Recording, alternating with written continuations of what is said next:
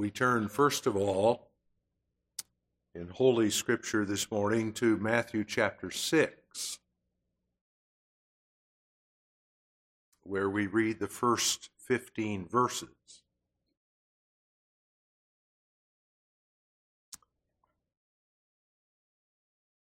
Take heed that ye do not your alms before men to be seen of them. Otherwise, ye have no reward of your Father which is in heaven. Therefore, when thou doest thine alms, do not sound a trumpet before thee, as the hypocrites do in the synagogues and in the streets, that they may have glory of men. Verily I say unto you, they have their reward. But when thou doest alms, let not thy left hand know what thy right hand doeth, that thine alms may be in secret. And thy Father which seeth in secret himself shall reward thee openly. And when thou prayest, thou shalt not be as the hypocrites are. For they love to pray standing in the synagogues and in the corners of the streets, that they may be seen of men. Verily I say unto you, they have their reward. But thou, when thou prayest, enter into thy closet, and when thou hast shut thy door, pray to thy Father which is in secret, and thy Father which seeth in secret shall reward thee openly. But when ye pray, use not vain repetitions as the heathen do, for they think that they shall be heard for their much speaking. Be not ye therefore like unto them, for your Father knoweth what things ye have need of before ye ask him. After this manner, therefore, pray ye Our Father which art in heaven, hallowed be thy name. Thy kingdom come, thy will be done in earth as it is in heaven. Give us this day our daily bread. And now the petition we consider this morning and forgive us our debts as we forgive our debtors.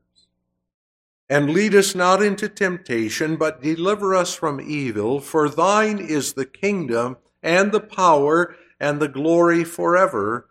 Amen. For if ye forgive men their trespasses, your heavenly Father will also forgive you. But if ye forgive not men their trespasses, neither will your Father forgive your trespasses. Now we turn to Matthew 18, where we begin reading at verse 21.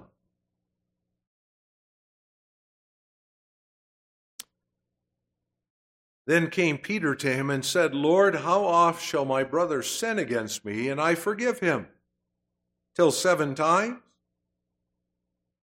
Jesus saith unto him, I say not unto thee until seven times, but until seventy times seven. Therefore is the kingdom of heaven likened unto a certain king, which would take account of his servants. And when he had begun to reckon, one was brought unto him, which owed him ten thousand talents. But forasmuch as he had not to pay, his Lord commanded him to be sold, and his wife and children, and all that he had, and payment to be made. The servant therefore fell down and worshipped him, saying, Lord, have patience with me, and I will pay thee all. Then the Lord of that servant was moved with compassion and loosed him and forgave him the debt. But the same servant went out and found one of his fellow servants which owed him an hundred pence. And he laid hands on him and took him by the throat, saying, Pay me that thou owest. And his fellow servant fell down at his feet and besought him, saying, Have patience with me, and I will pay thee all. And he would not, but went and cast him into prison that he should till he should pay the debt. So when his fellow servants saw what was done, they were very sorry, and came and told unto their Lord all that was done. Then his Lord, after that he had called him, said unto him, O thou wicked servant, I forgave thee all that debt because thou desirest me. Shouldest thou not also have had compassion on thy fellow servant, even as I had pity on thee? And his Lord was wroth and delivered him to the tormentors till he should pay all that was due unto him. So likewise shall my heavenly Father do also unto you, if ye from your hearts forgive not every one his brother their trespasses. Now, there's one other text I want to call to your attention. That's in Mark 11.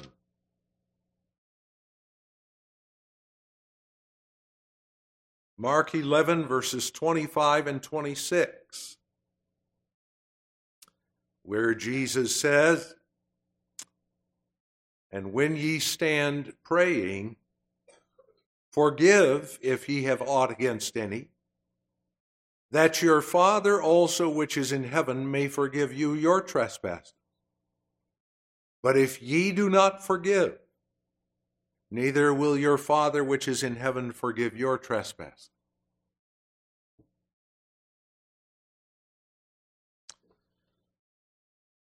Heidelberg Catechism gives us its exposition of the fifth petition in Lord's Day 51 with question and answer 150, 126, which is the fifth petition. And forgive us our debts as we forgive our debtors. That is, be pleased for the sake of Christ's blood not to impute to us poor sinners our transgressions, nor that depravity which always cleaves to us even as we feel this evidence of thy grace in us, that it is our firm resolution from the heart to forgive our neighbor.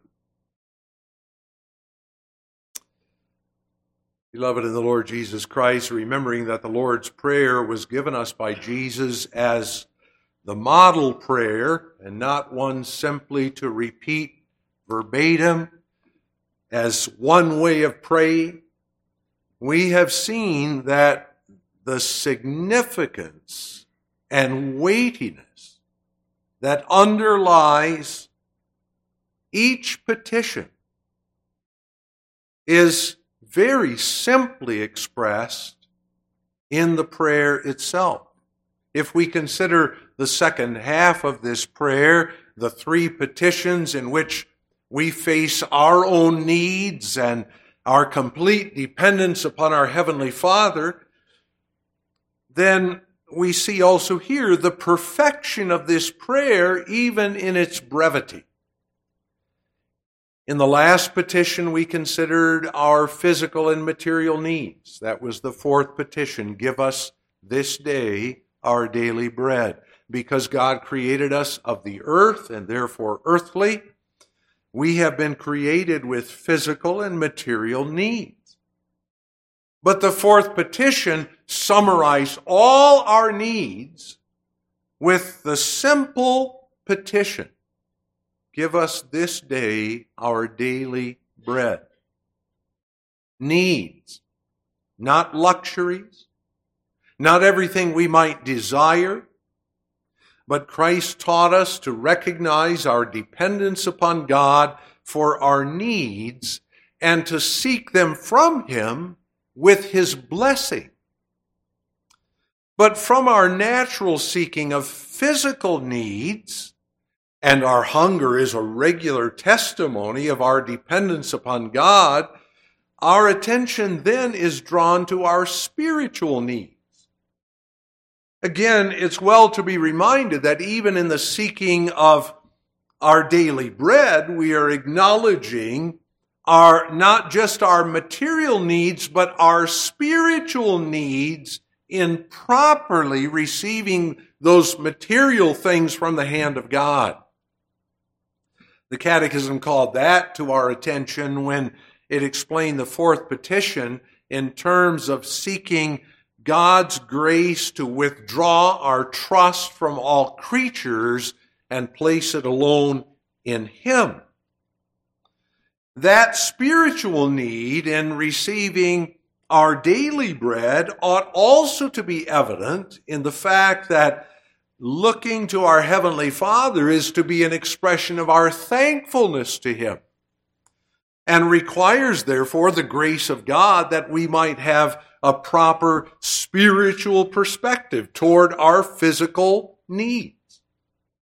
But now, in the fifth and sixth petitions, Jesus taught us to bring our spiritual needs to our Heavenly Father. And those spiritual needs are summarized in two the need for forgiveness and the need for deliverance from temptation and evil. You see, therefore, this prayer is given us for our earthly sojourn. In the midst of our earthly sojourn, in the face of our own struggles with our sinful flesh and the many assaults that we face against our life in God's fellowship, we are taught to look to our Heavenly Father. By faith, we are to look to Him in Jesus Christ and to find in Him everything we need in this spiritual battle. And so this morning we consider the Catechism's exposition of the fifth petition and forgive us our debts as we forgive our debtors. We stand before the cry for forgiveness. Notice with me, first of all, the sobering content of that cry. Secondly, the sure necessity. And finally, the approach required. As we stand before this fifth petition that Jesus taught us to pray, we have to come to grips with the sobering reality of this prayer, the sobering content of this prayer. There are those who mistakenly say that because of Christ's atonement, which certainly satisfied God's justice and paid the debt for all those for whom Christ died, this petition is inappropriate for the New Testament Christian. The disciples could pray this before Jesus' death, but this has no place in our lives nor in the lives of the disciples after Jesus satisfied by his atonement on the cross. That's the argument. And they contend that because our sins have been blotted out at Calvary, it's not only unnecessary, but it's an expression of unbelief to pray for forgiveness. All we have to do is believe that our sins are forgiven and thank God for that. But that contention is wrong. It might be a misunderstanding of what is meant by this petition that God forgive us as we forgive our debtors. After all, this petition is not asking God to atone for our sins.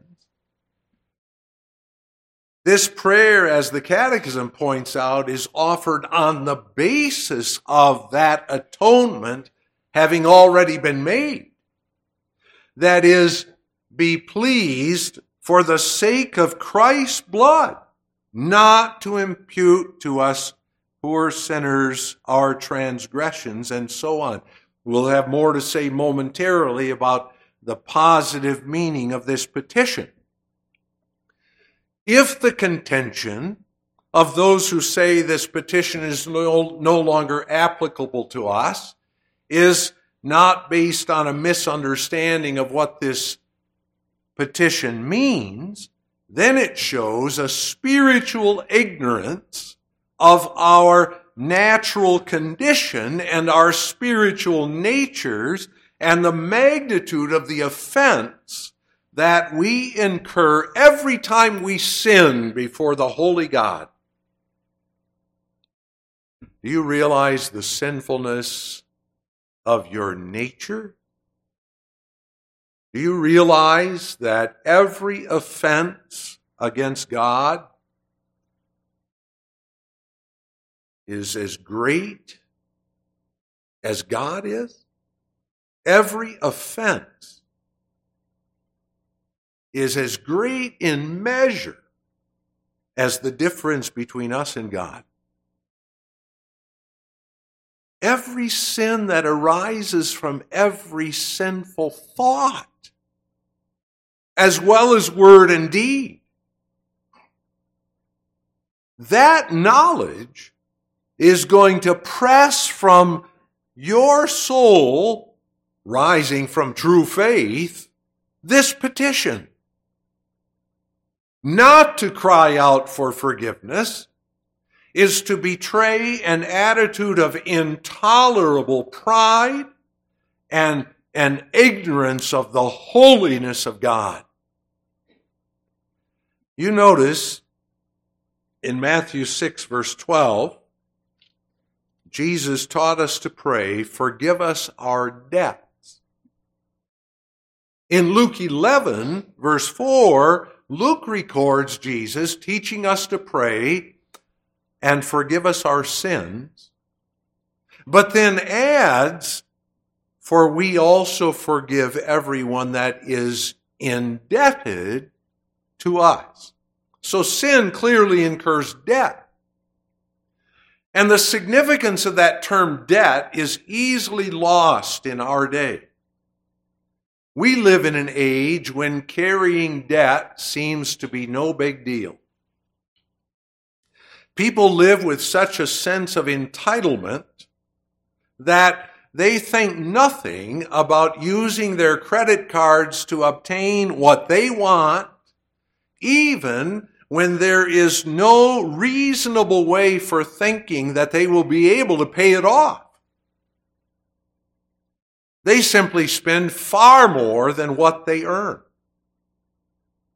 In cases where there still is a sense of obligation in paying off debt, there might be a, a, sense of anxiety when the financial situation is such that the bills aren't being paid. But the laws of our land always provide the option for bankruptcy. Things were entirely different in Jesus' day. When we hear the term debt used in this fifth petition, and that in the plural, debts, we have to realize the significance of that term as Jesus used it. In that day, to be a debtor and one not paying his debt was to incur one of two penalties. For many, it involved a prison sentence. The debtor would be thrown into debtor's prison until that debt was paid. And you might ask, well, how would it be paid? Well, it would be up to the family and extended family of that debtor to put together the necessary money to free their loved one from the debtor's prison. And yes, if you were in that debtor's prison, you had better hope that you had the love of your family and that they would seek to pay the debt and get you out of that prison because otherwise you would spend the rest of your life in prison. The alternative to prison was to be sold as a slave. And so we saw in Matthew 18, verse 25, Jesus spoke of this man who owed 10,000 talents. That was an astronomical sum of money. Unfathomable sum of money. The margin in my Bible puts it at $9.25 million. How would you like to carry that as personal debt? Another reference made it the working man's wages for 60 million days of work. You get the idea. Moreover, the parable speaks of a servant of the king. The king was one with absolute authority over his citizens. That made the debt of this servant all the more terrible. And how much more is that the case when we stand before the God of heaven and earth?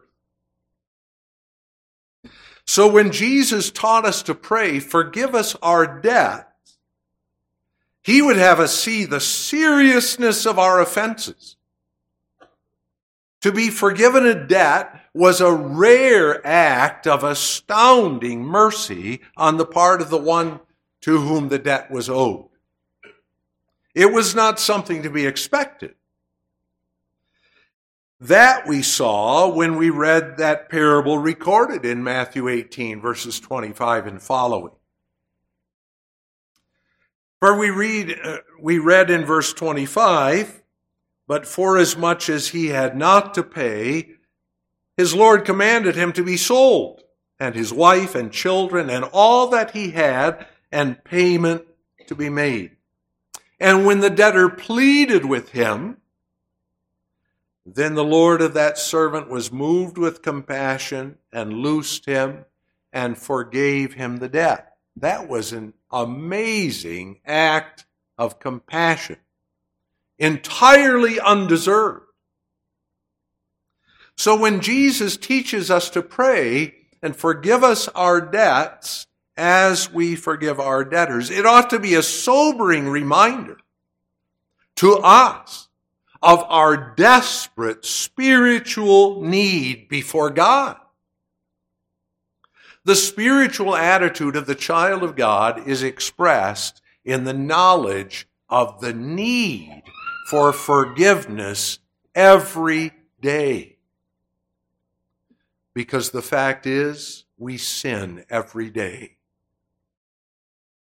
And the sinfulness of our natures presses from our regenerated hearts the cry for forgiveness. So the Catechism explains that prayer, laying hold of Christ by faith, explains that this prayer pleads that God not to impute, does not impute to us our transgressions. Now notice, nor that depravity which always cleaves to us. As regenerated children of God, we are no longer totally depraved as Scripture and our Reformed confessions define total depravity.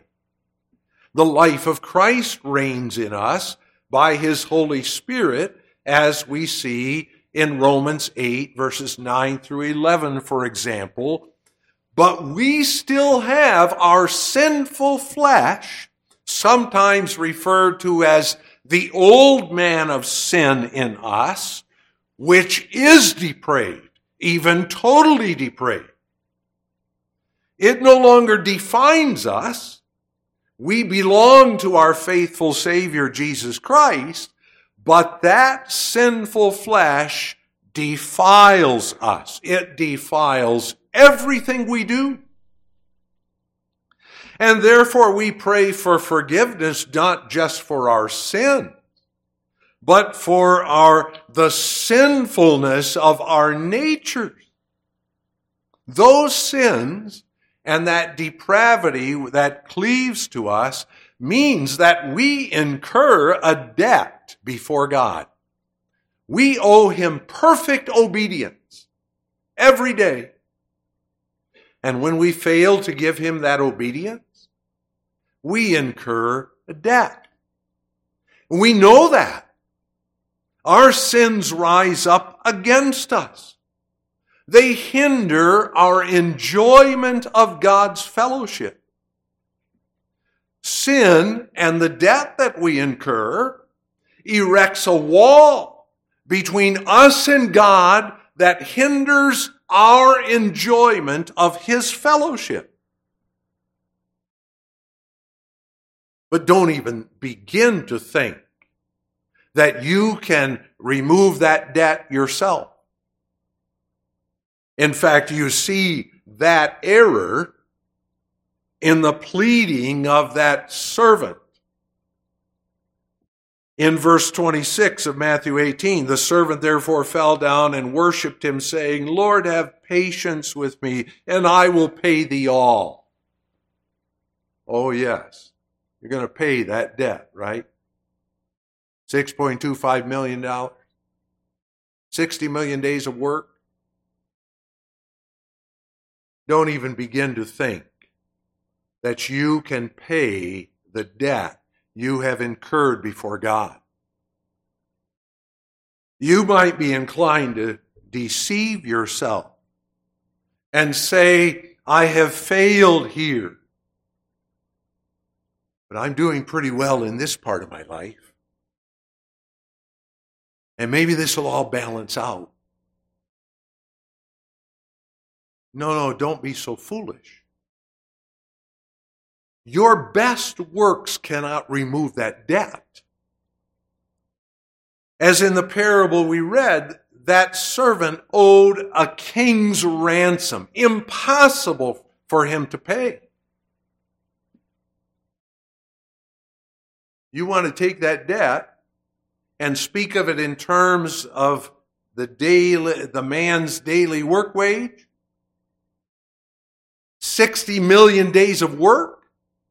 That's 27 times longer than this world has been in existence. There is nothing that you can do to remove that debt for the sins you have committed today, let alone the sinfulness of your nature. Our only hope is God's merciful forgiveness of that debt.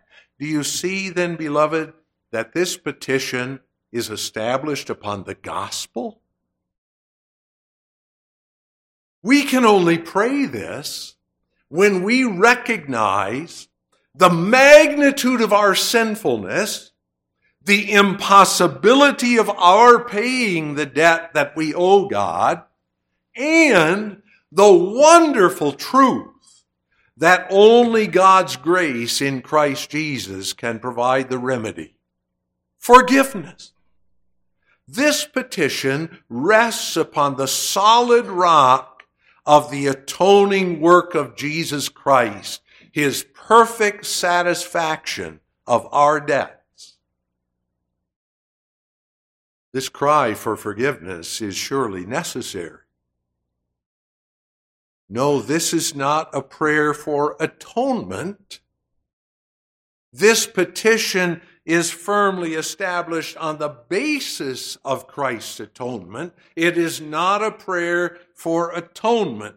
That satisfaction made by Christ in his atonement has been perfectly accomplished once for all. The epistle to the Hebrews pointed to that truth as demonstrating the superiority of Jesus' priesthood over that of the Old Testament priesthood. Jesus is the fulfillment, who needeth not daily, as those high priests, to offer up sacrifice first for his own sins and then for the people's. For this he did once, when he offered up himself. Hebrews 7, verse 27. On the cross, Jesus made that perfect sacrifice. He satisfied for our debt. He satisfied God's justice perfectly by shedding his own blood in perfect obedience, in perfect love for his heavenly Father, and that in our place, in the place of all those given him by the Father. But that atonement must be applied by the Holy Spirit to my consciousness and yours. By faith, we know Jesus died for our sins in our place. We have to know that. We need to know that he died not just abstractly for the sins of the elect, Indeed, he did. But I have to know that he died for the sins that I committed yesterday and today. And I need to know that he died to cleanse me from that depravity that still cleaves to me and pollutes everything I do. And to that end, the Spirit presses from our hearts the cry, Forgive us our debts as we forgive our debtors. You find that so, don't you? I fear sometimes that we take sin so lightly, we hardly see a need to pray this. It's so easy for us to compare ourselves to others and to think, I'm certainly not as bad as so and so. And we hardly see a need to pray this for ourselves. Do you understand why Jesus had to tell the parable of the prayer of the publican and the Pharisee in Luke 18, verses 9 through 14? The Pharisee stood and prayed thus with himself God, I thank thee that I am not as other men are, extortioners, unjust, adulterers, or even as this publican. Oh, we would never pray that, would we? But is that the attitude that we take sometimes? When we look at the world around us, or even others in the church who are struggling with this or that? What is the contrast Jesus set before us?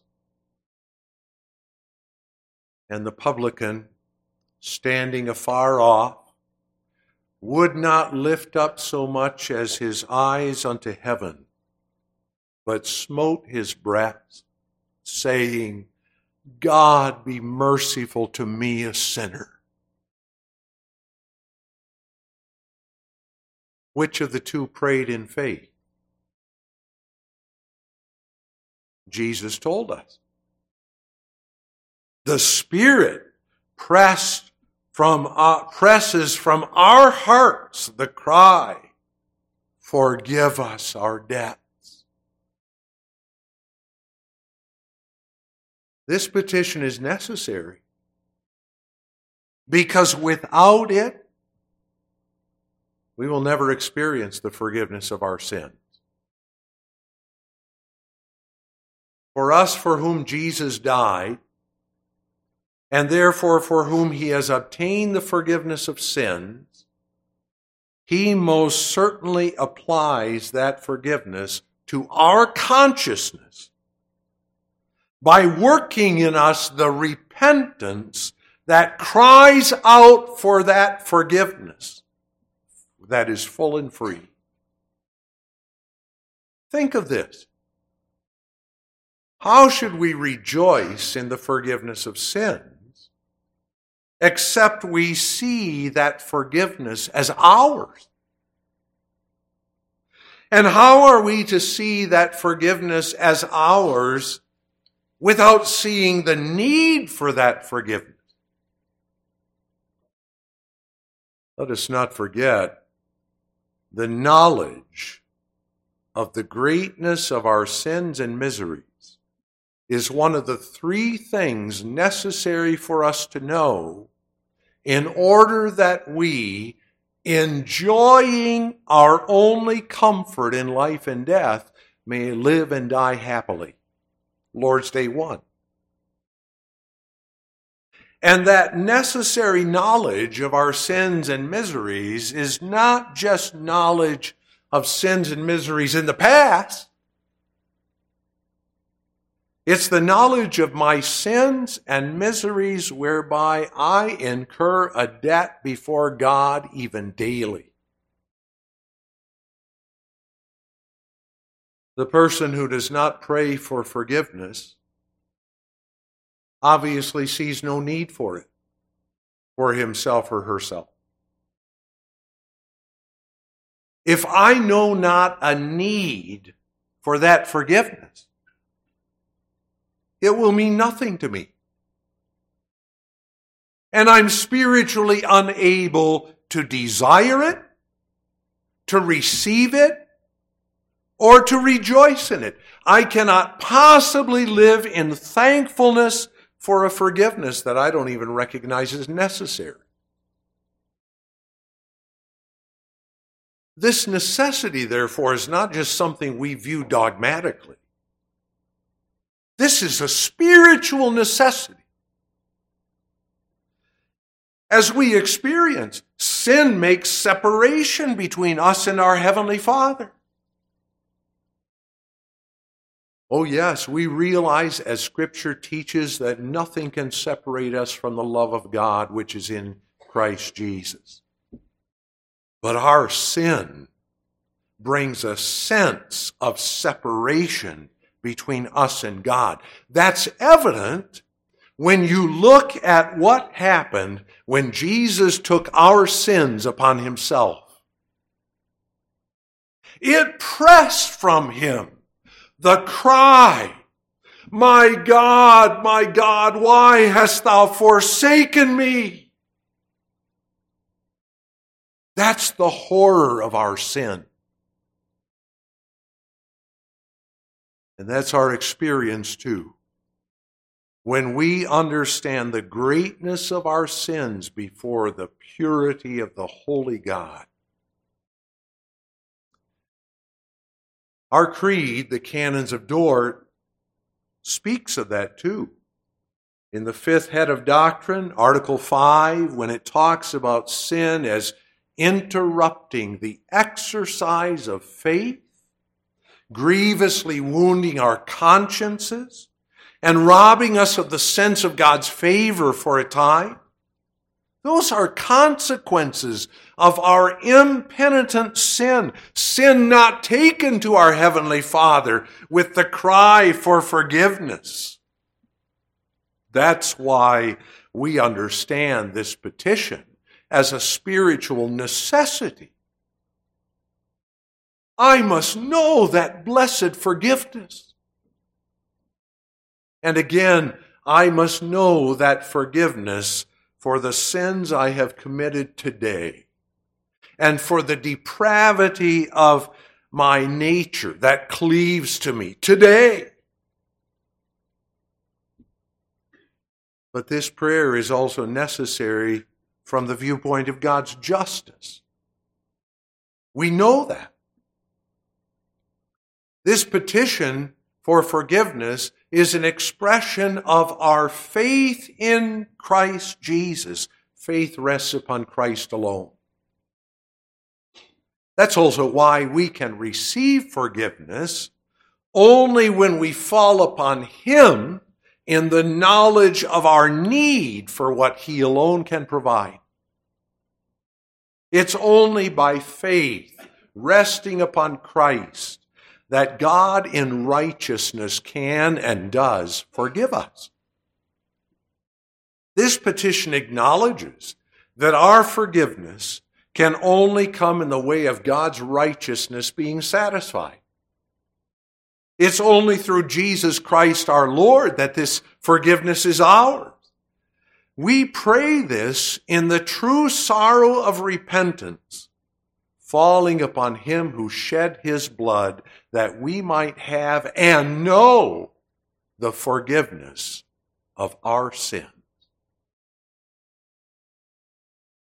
Then you understand too, forgiveness is not ours because we pray for it. This forgiveness doesn't rest upon our prayers. It rests upon the perfect satisfaction of our Lord and Savior Jesus Christ.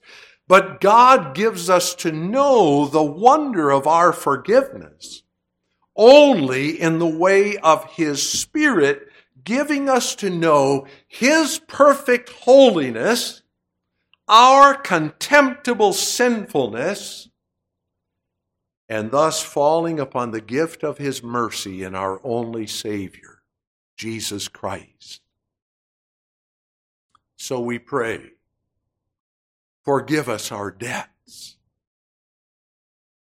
That is, our Father in heaven, apply the blood of Jesus, his perfect satisfaction to all our sins and sinfulness, and give us to know today that forgiveness that is ours only in him.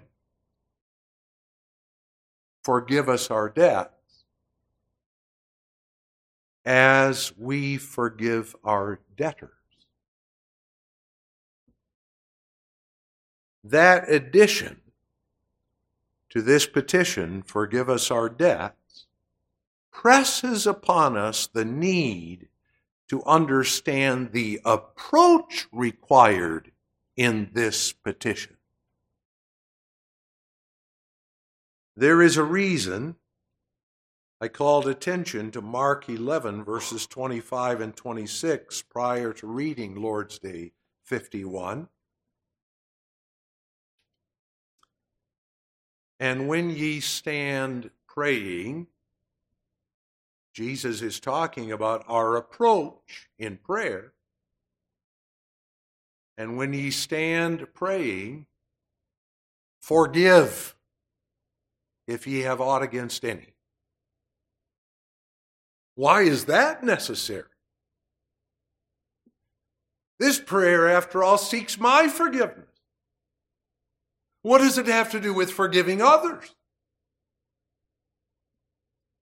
And when ye stand praying, forgive if ye have aught against any, that, in order that, that's a purpose clause, that your Father also which is in heaven may forgive you your trespass. But if ye do not forgive, neither will your Father which is in heaven forgive your trespasses.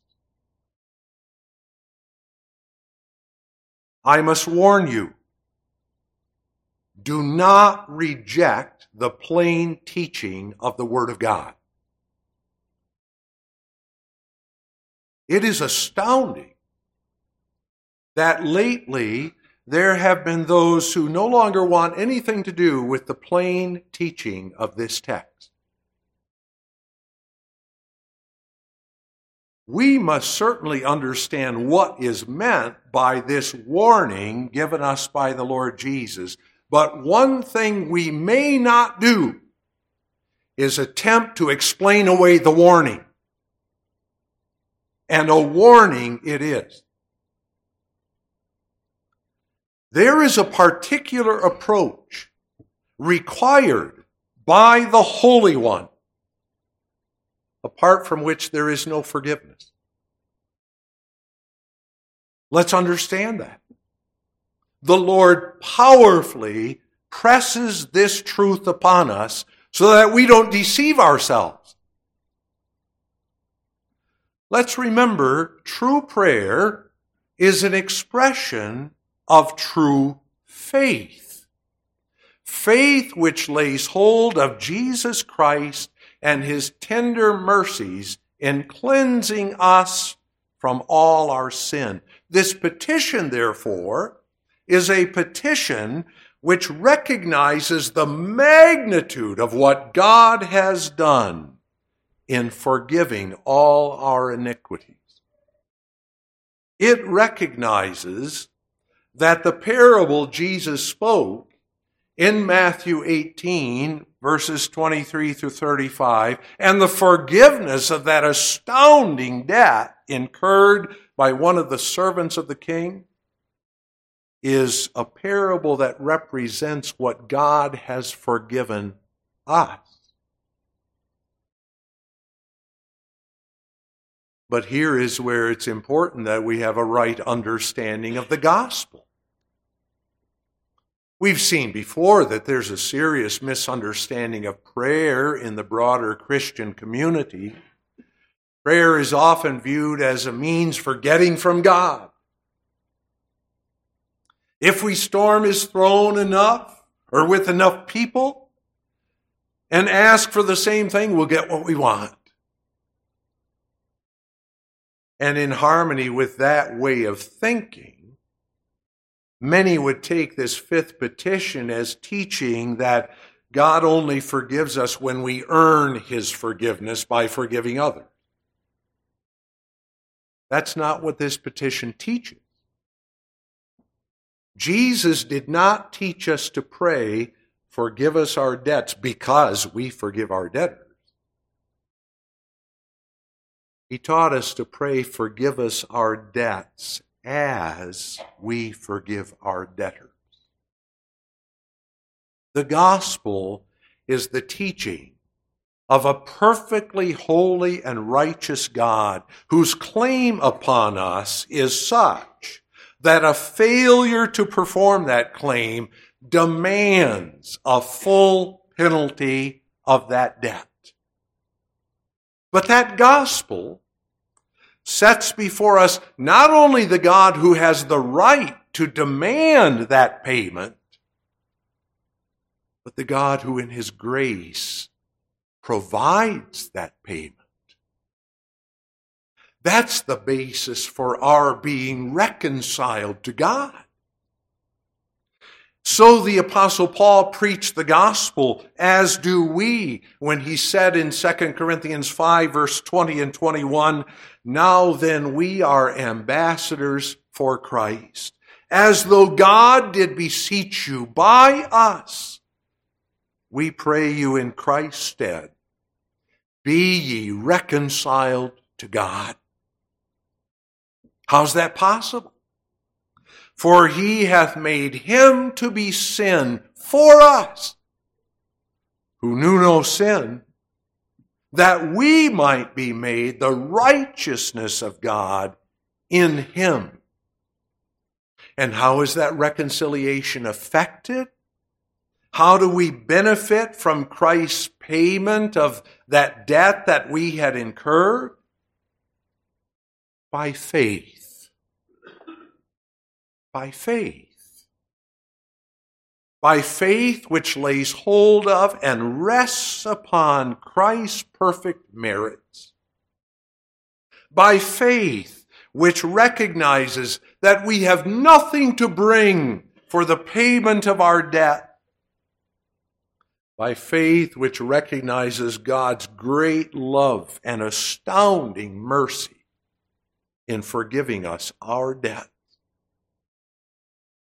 But that faith which lays hold of Christ, let's not forget, is a faith which fundamentally transforms us into new creatures in Christ.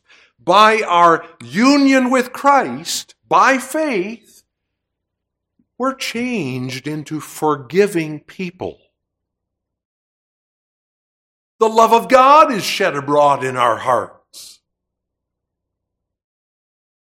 You cannot know by faith the richness of God's grace toward you and remain a cold hearted person who stubbornly refuses to forgive those who have confessed their sin.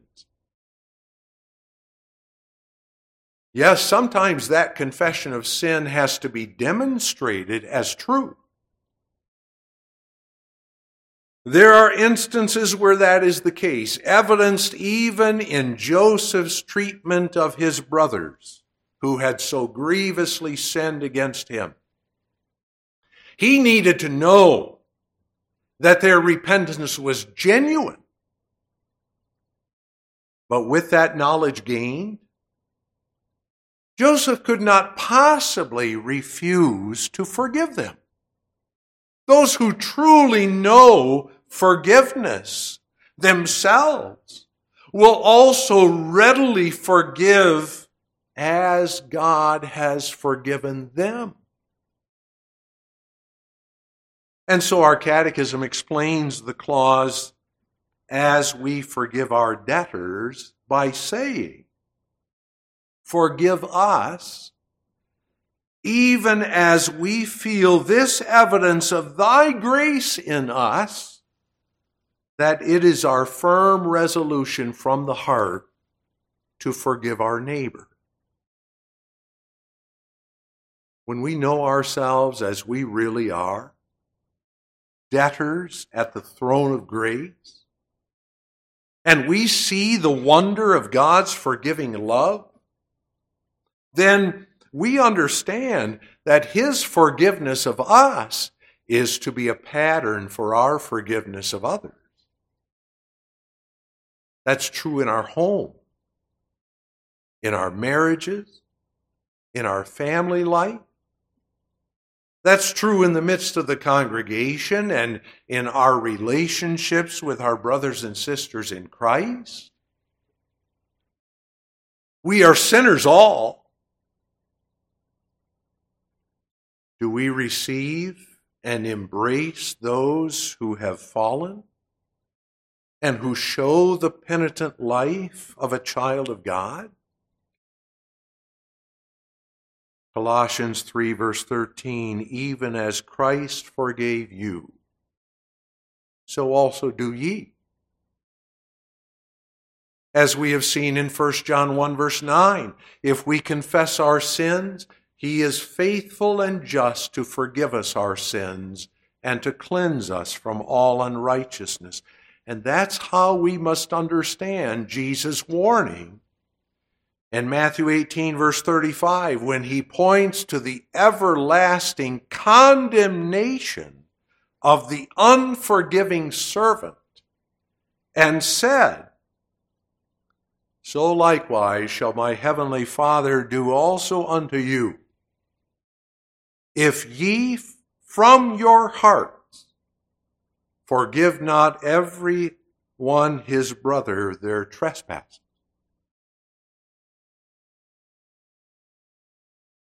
There are many if clauses in the Bible. We must not understand them as teaching that man must do something which then binds God to respond accordingly. God is never dependent upon man's action. But with many of the if clauses in the Bible, they set forth what is certainly true. The if expresses the certainty of this proposition. And in the case of Matthew 18, verse 35, it affirms the reality of the warning,